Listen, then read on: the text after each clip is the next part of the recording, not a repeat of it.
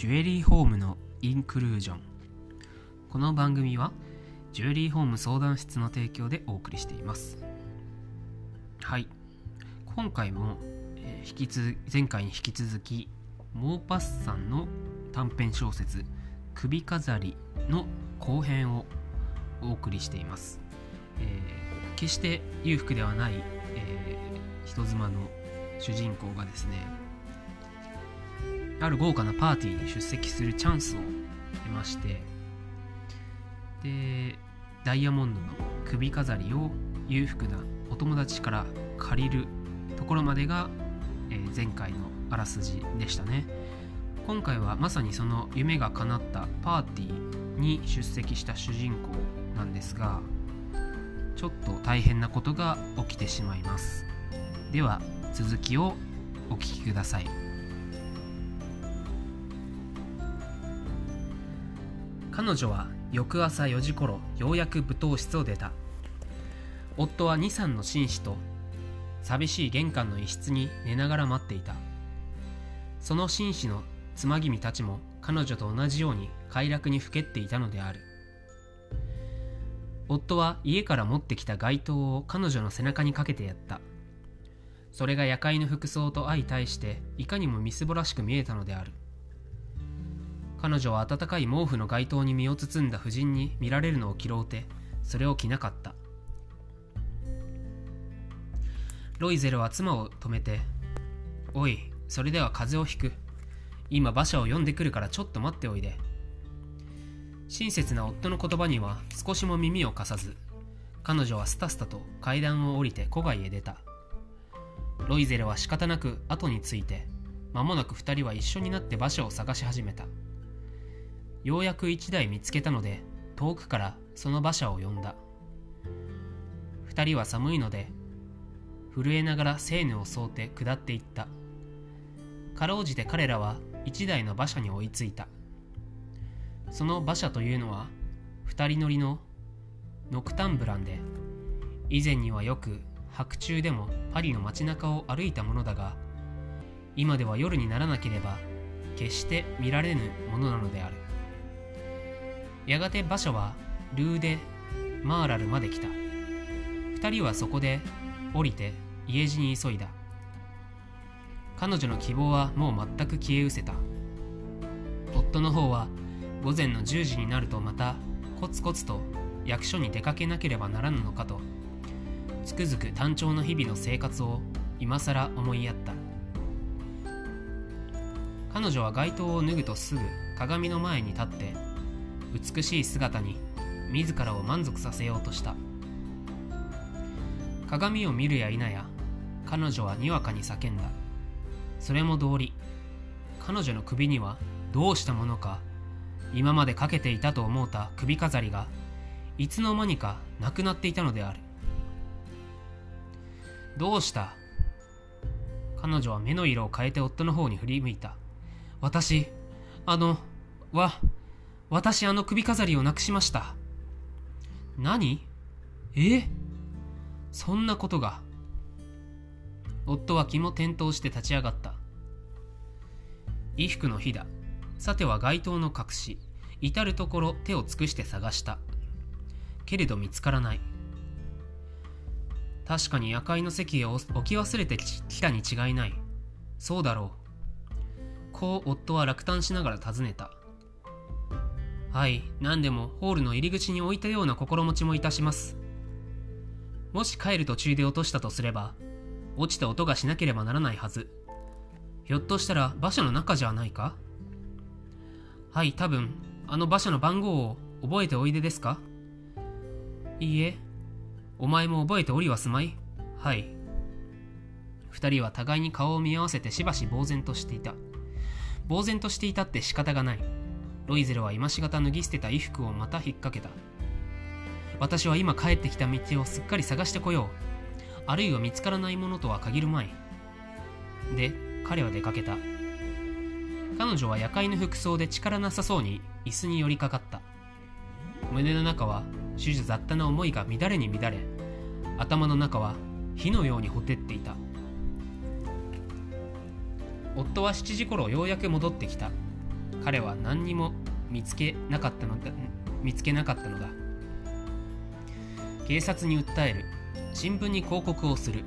馬車会社に行く。このようなことがわずかな望みをつないだ。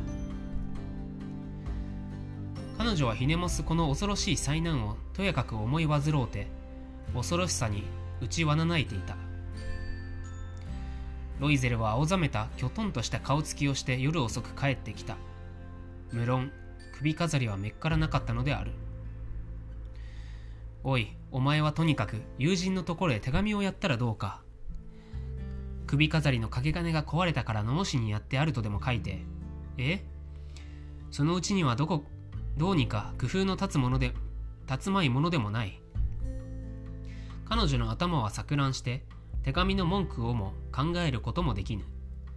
夫が言うがままに彼女は半ば無意識にその言葉を紙に移した。その週の終わりには2人とも全く絶望してしまった。彼女に5つ年上のロイゼルは先行を開いた。どうにかしてあの飾りを返さなければならない。で翌日飾りの入っていた箱を持って玉屋に行った。幸い玉屋の名が箱に記してあったので玉屋は帳面をいろいろと食ってみた。その飾りをお売り申したのは私の店ではございません。箱だけは確かにお繕え申した覚えがございますが。こう玉屋は無造作に答えた。それから二人はおよそパリ中にあるありとあらゆる玉屋の店先に立った。なくした飾りに類似の品を求めて歩いた。体は綿のごとく疲れ切って胸は夕べからざる苦悶を持って満たされた。探し回った甲斐があって2人はパライローヤル街のある玉屋の店にようやく通似通うたダイヤモンドの首飾りを見つけ出した。その価は4万フランであるとのことである。ようやく3万6千フランまで値切った。2人は玉屋に平等抵当平身して事情を打ち明けた。そして3日間の猶予を請うた。のみならずもし失った飾りが2月の末までに見つかったなら3万4千フランで買い戻してもらうという約束までした。それから彼は知っている限りの人々を訪ねてここから1000フランあそこから500フランという具合に都合をして歩いた。それでも未だ間に合わぬので氷菓子のところにまでも出かけていった。そして全ての採取にいちいち少々を入れた。もうどうすることもできぬ。恐ろしくって将来のことを考える勇気もない。全く彼はそのために一生を犠牲にしてしまったのである。来るべき暗黒の光景は前時に彼が前に開かれた。あらゆる肉体の根躯欠乏精神の反物ヨークこれらはいかに彼を苦しめたのであろう。彼は約束の期日に玉屋に行って3万6千フランを支払って新しい首飾りを買った。ロイゼル夫人はその首飾りを携えてフォレスチャー夫人のところに返済すべく出かけた。フォレスチャー夫人は冷ややかな態度を示しながらもう少し早く返していただきたかったですよ。これでもちょいちょい入りようなことがありますからね。夫人は箱を開きもしなかった。それを彼女は内々恐れていたのである。もしそれが替え玉であるとした知れたらどうしよう。どう弁解したらよいだろう。きっと自分を悪人と思うにそういない。このような思いがロイゼルの心の中を往来していたのである。彼女は今頃品というものの辛さをしみじみと心に味わった。けれど今となっては致し方がない。ともすれば沈みがちな心を取り直して我と我が身を励ましながら恐ろしい負債をぜひとも焼却しなければならぬと考えた。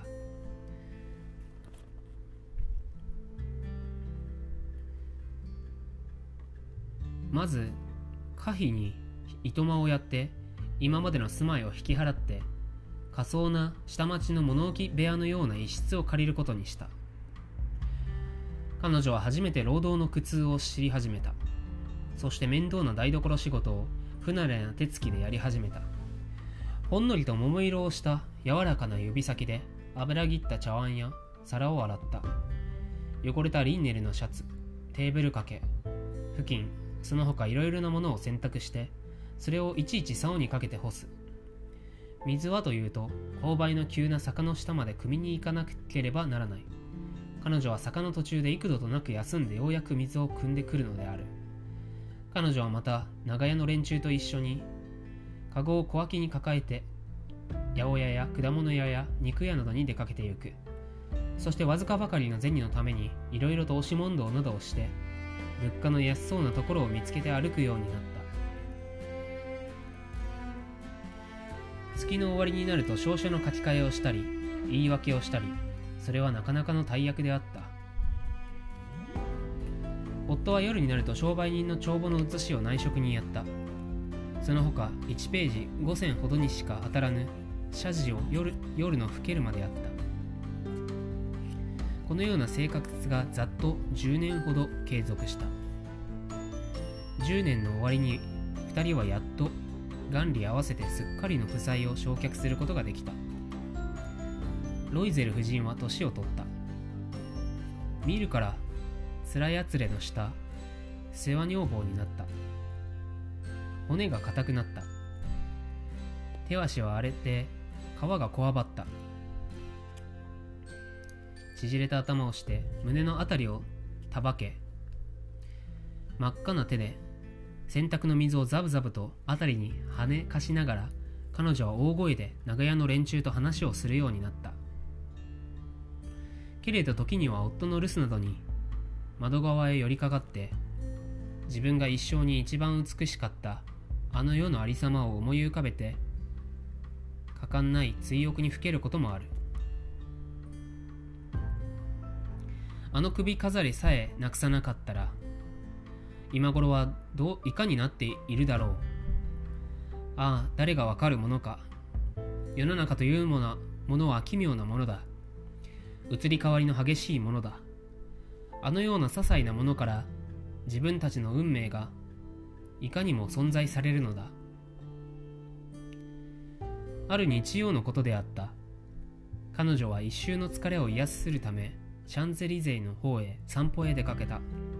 その時ふと子供を連れている女に会った。それは忘れもせぬフォレスチャー夫人で依然として若く美しく口元に微笑さえたたえていた。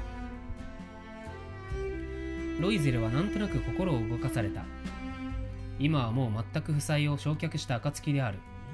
今までのことを打ち明けても差し支えはあるまい。そうだこう思いながら彼女は昔の友人の傍らに立った。ごきげんようとまず言葉をかけた。一方の友人はこの見慣れぬ粗末な服装の女にさも慣れ慣れしく言葉をかけられたので一方ならずびっくりして慌てながら「あなたは私一向に存じませんがもしや人違いではございませんか？いや私はあのロイゼルでございますよ。お見忘れですか？おやあなたがあのマシルドさん。まあ大層ご様子がお変わりになったこと一体いかがなすったのです？はい。今まで私も随分といろいろな苦労をいたしましたよ。これもそれもあの逸ぞやお宅に廃植物に上がったのが元なのでつまりあなたのためなので私のためですって？それはまたどうして？あなたはあの夜会の時私にお貸しくださったダイヤモンドの首飾りを覚えていらっしゃいましょう？はいよく覚えております。それで実はあれを私がなくしましたので何ですって？あなたは自分で炊くまでお持ちになったじゃありませんか。